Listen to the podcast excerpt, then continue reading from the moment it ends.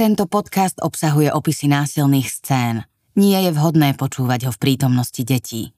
Príbehy žien v podcaste Stratené sú založené na skutočných udalostiach. Postavy a detaily v deji však boli pozmenené a tak je podobnosť s realitou iba vecou náhody. Ak zažívate domáce násilie, užitočné kontakty pomoci nájdete na stránke bezmodrín.sk.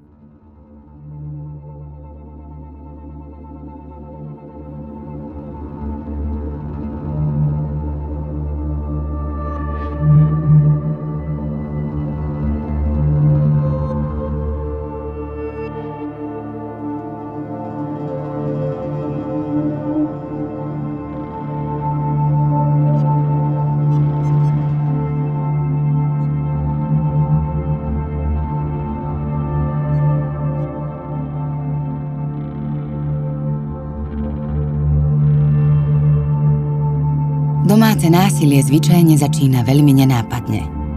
Zneisťovanie, zosmiešňovanie alebo ponižovanie však časom dokážu nabrať na intenzite.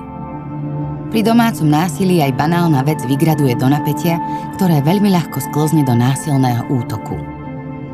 Cesta z násilia existuje. V podcaste Stratené od neziskovej organizácie Centrum Slniečko si vypočujete príbehy žien, ktorým sa z násilných vzťahov podarilo vymaniť.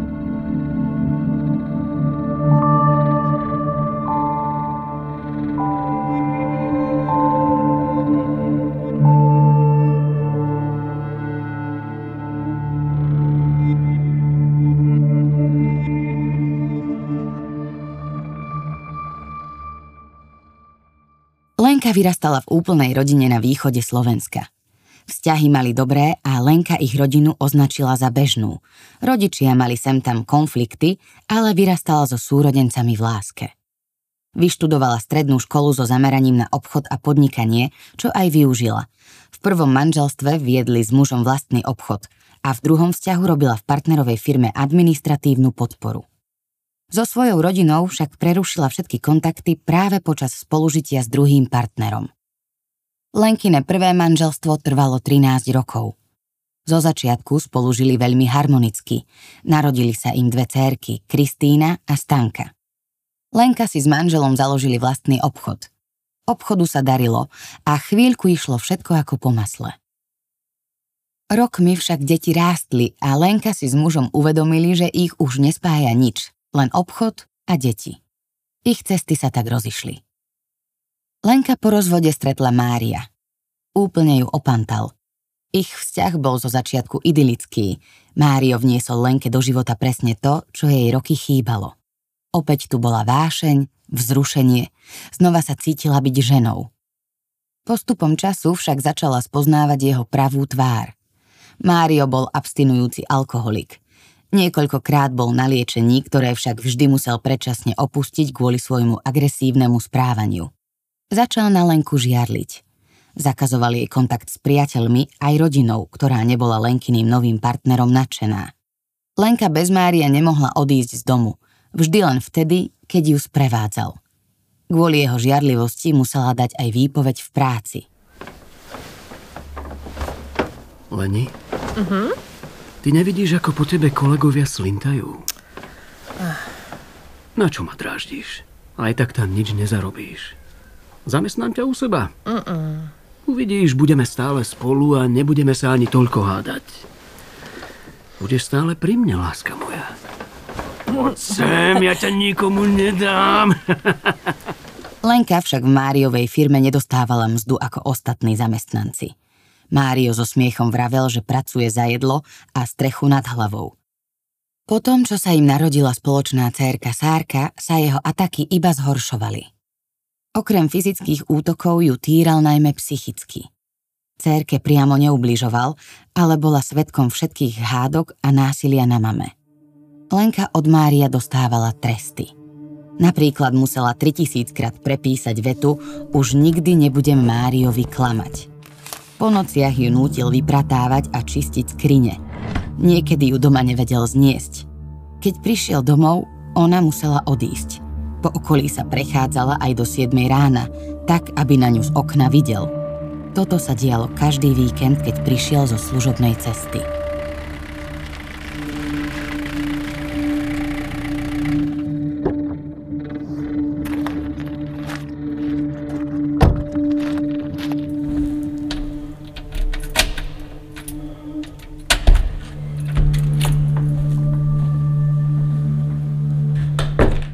Financie mal celé pod palcom on. Lenke dával na deň 2,5 eura, ani cent navyše. Z toho mala nakúpiť a navariť pre celú rodinu. Ak minula viac, nasledovala bitka a trest.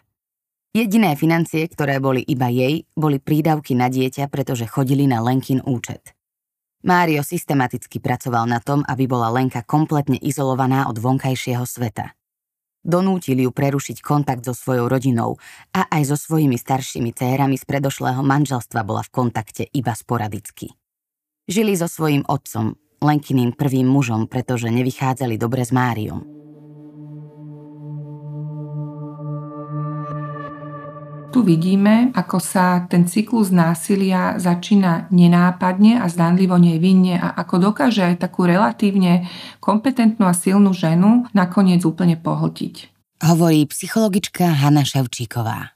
Začína sa to vlastne nenápadne tým, že Mário akože nevychádza s tými cerami, ktoré sú od mamy izolované a aj s ostatnými kontaktmi, že ovládol jej profesijný život, že e, teda ona tam pracovala, nedostávala mzdu, čo tiež je nejaký prejav samostatnosti, svojbytnosti, keď e, žena má peniaze, s ktorými môže disponovať a ďalšími rôznymi spôsobmi ju ponižoval.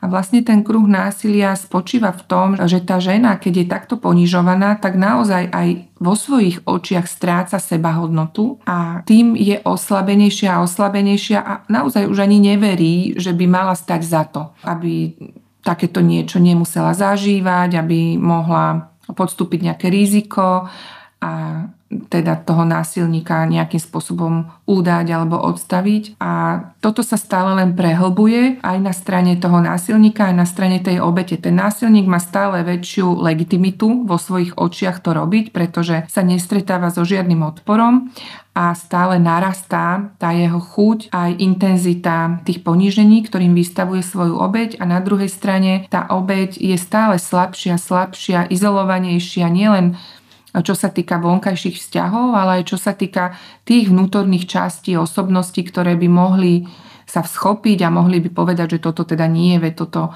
sa medzi dvoma ľuďmi, ktorí sa majú rádi, nerobí.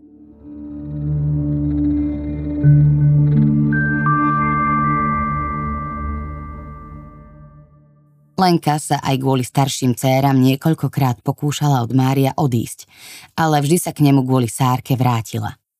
Bála sa, že jej ju zoberie a už ju nikdy neuvidí. Lenkine dve staršie céry však boli nakoniec iniciátorky jej odchodu. Obe videli, ako sa ich mama vo vzťahu trápi a preto začali situáciu aktívne riešiť. Staršia dcéra Kristína sa preto obrátila na poradňu pre obete domáceho násilia. Dobrý deň, Národná linka pre týrané ženy, pri telefóne Zuzana. Ako vám môžeme pomôcť? Dobrý deň. No, viete, moja mama žije s partnerom, ktorý jej robí stále zlé. Veľmi zlé. A ju bije a nedovolí jej sa s nami stretávať. Poradte mi prosím, čo máme so sestrou urobiť. S právničkou Centra Slniečko sa dohodli na postupe. Lenkine staršie céry v noci autom prídu vyzdvihnúť Lenku so Sárkou a odvezú ich na noc ku Kristíne. Ráno za mamu so Sárkou privezú do bezpečného ženského domu.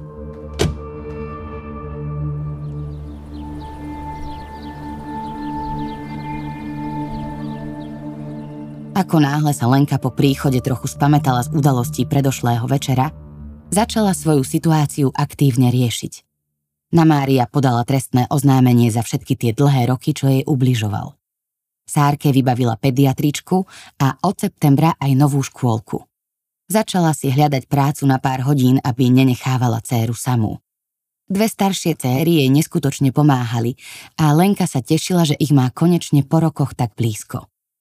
V jednej cateringovej spoločnosti si našla prácu ako pomocníčka v kuchyni.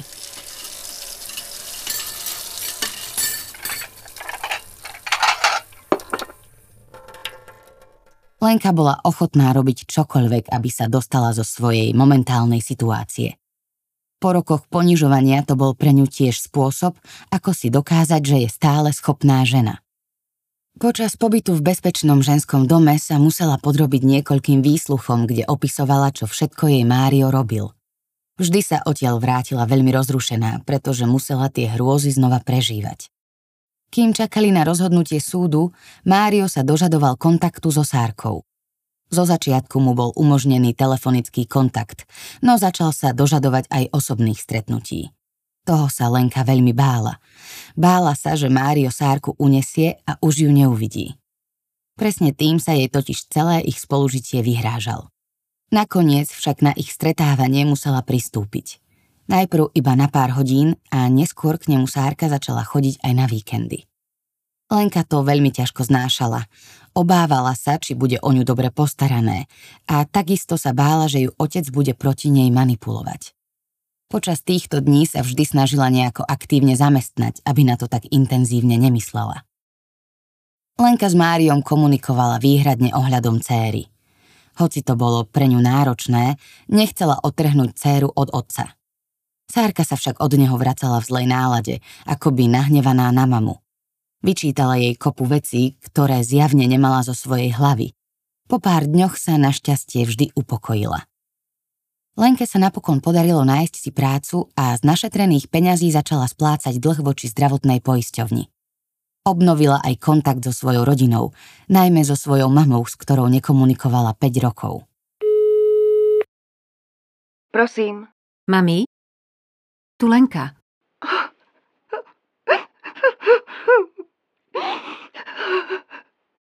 Po pár mesiacoch v bezpečnom ženskom dome dostala Lenka ponuku presťahovať sa do nájomného bytu pod záštitou Centra Slniečko.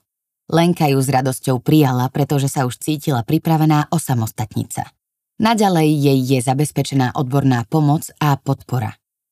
Lenke bolo v zariadení poskytnuté právne, sociálne a aj psychologické poradenstvo. Podarilo sa jej vybojovať si zverenie Sárky do jej starostlivosti a Máriovi bolo prisúdené výživné. Absolvovala viacero vypočúvaní a vyšetrenie súdnym znalcom v oblasti psychológie. Ochotne spolupracovala s každou inštitúciou. Počas pobytu v bezpečnom ženskom dome sa upravil aj styk otca s dieťaťom na každý druhý týždeň. Víkendový pobyt. Prostredníctvom projektu Housing First má Centrum Slniečko v spolupráci s organizáciou Dostupný domov k dispozícii 9 bytových jednotiek pre ženy s deťmi, ktoré zažívajú domáce násilie.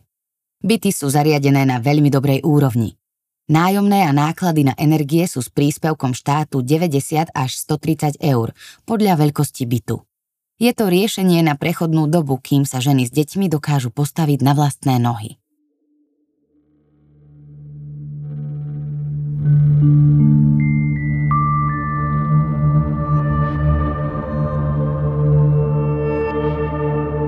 Podcastový seriál skutočných príbehov Stratené vám prináša nezisková organizácia Centrum Slniečko, ktorá pomáha obetiam domáceho násilia už takmer 25 rokov. Ďalšiu časť si môžete vypočuť už o týždeň.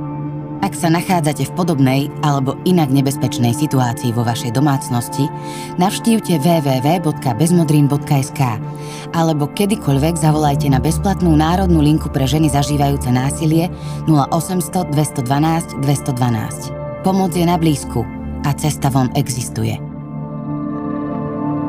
Ide to aj bez modrín, na tele či na duši.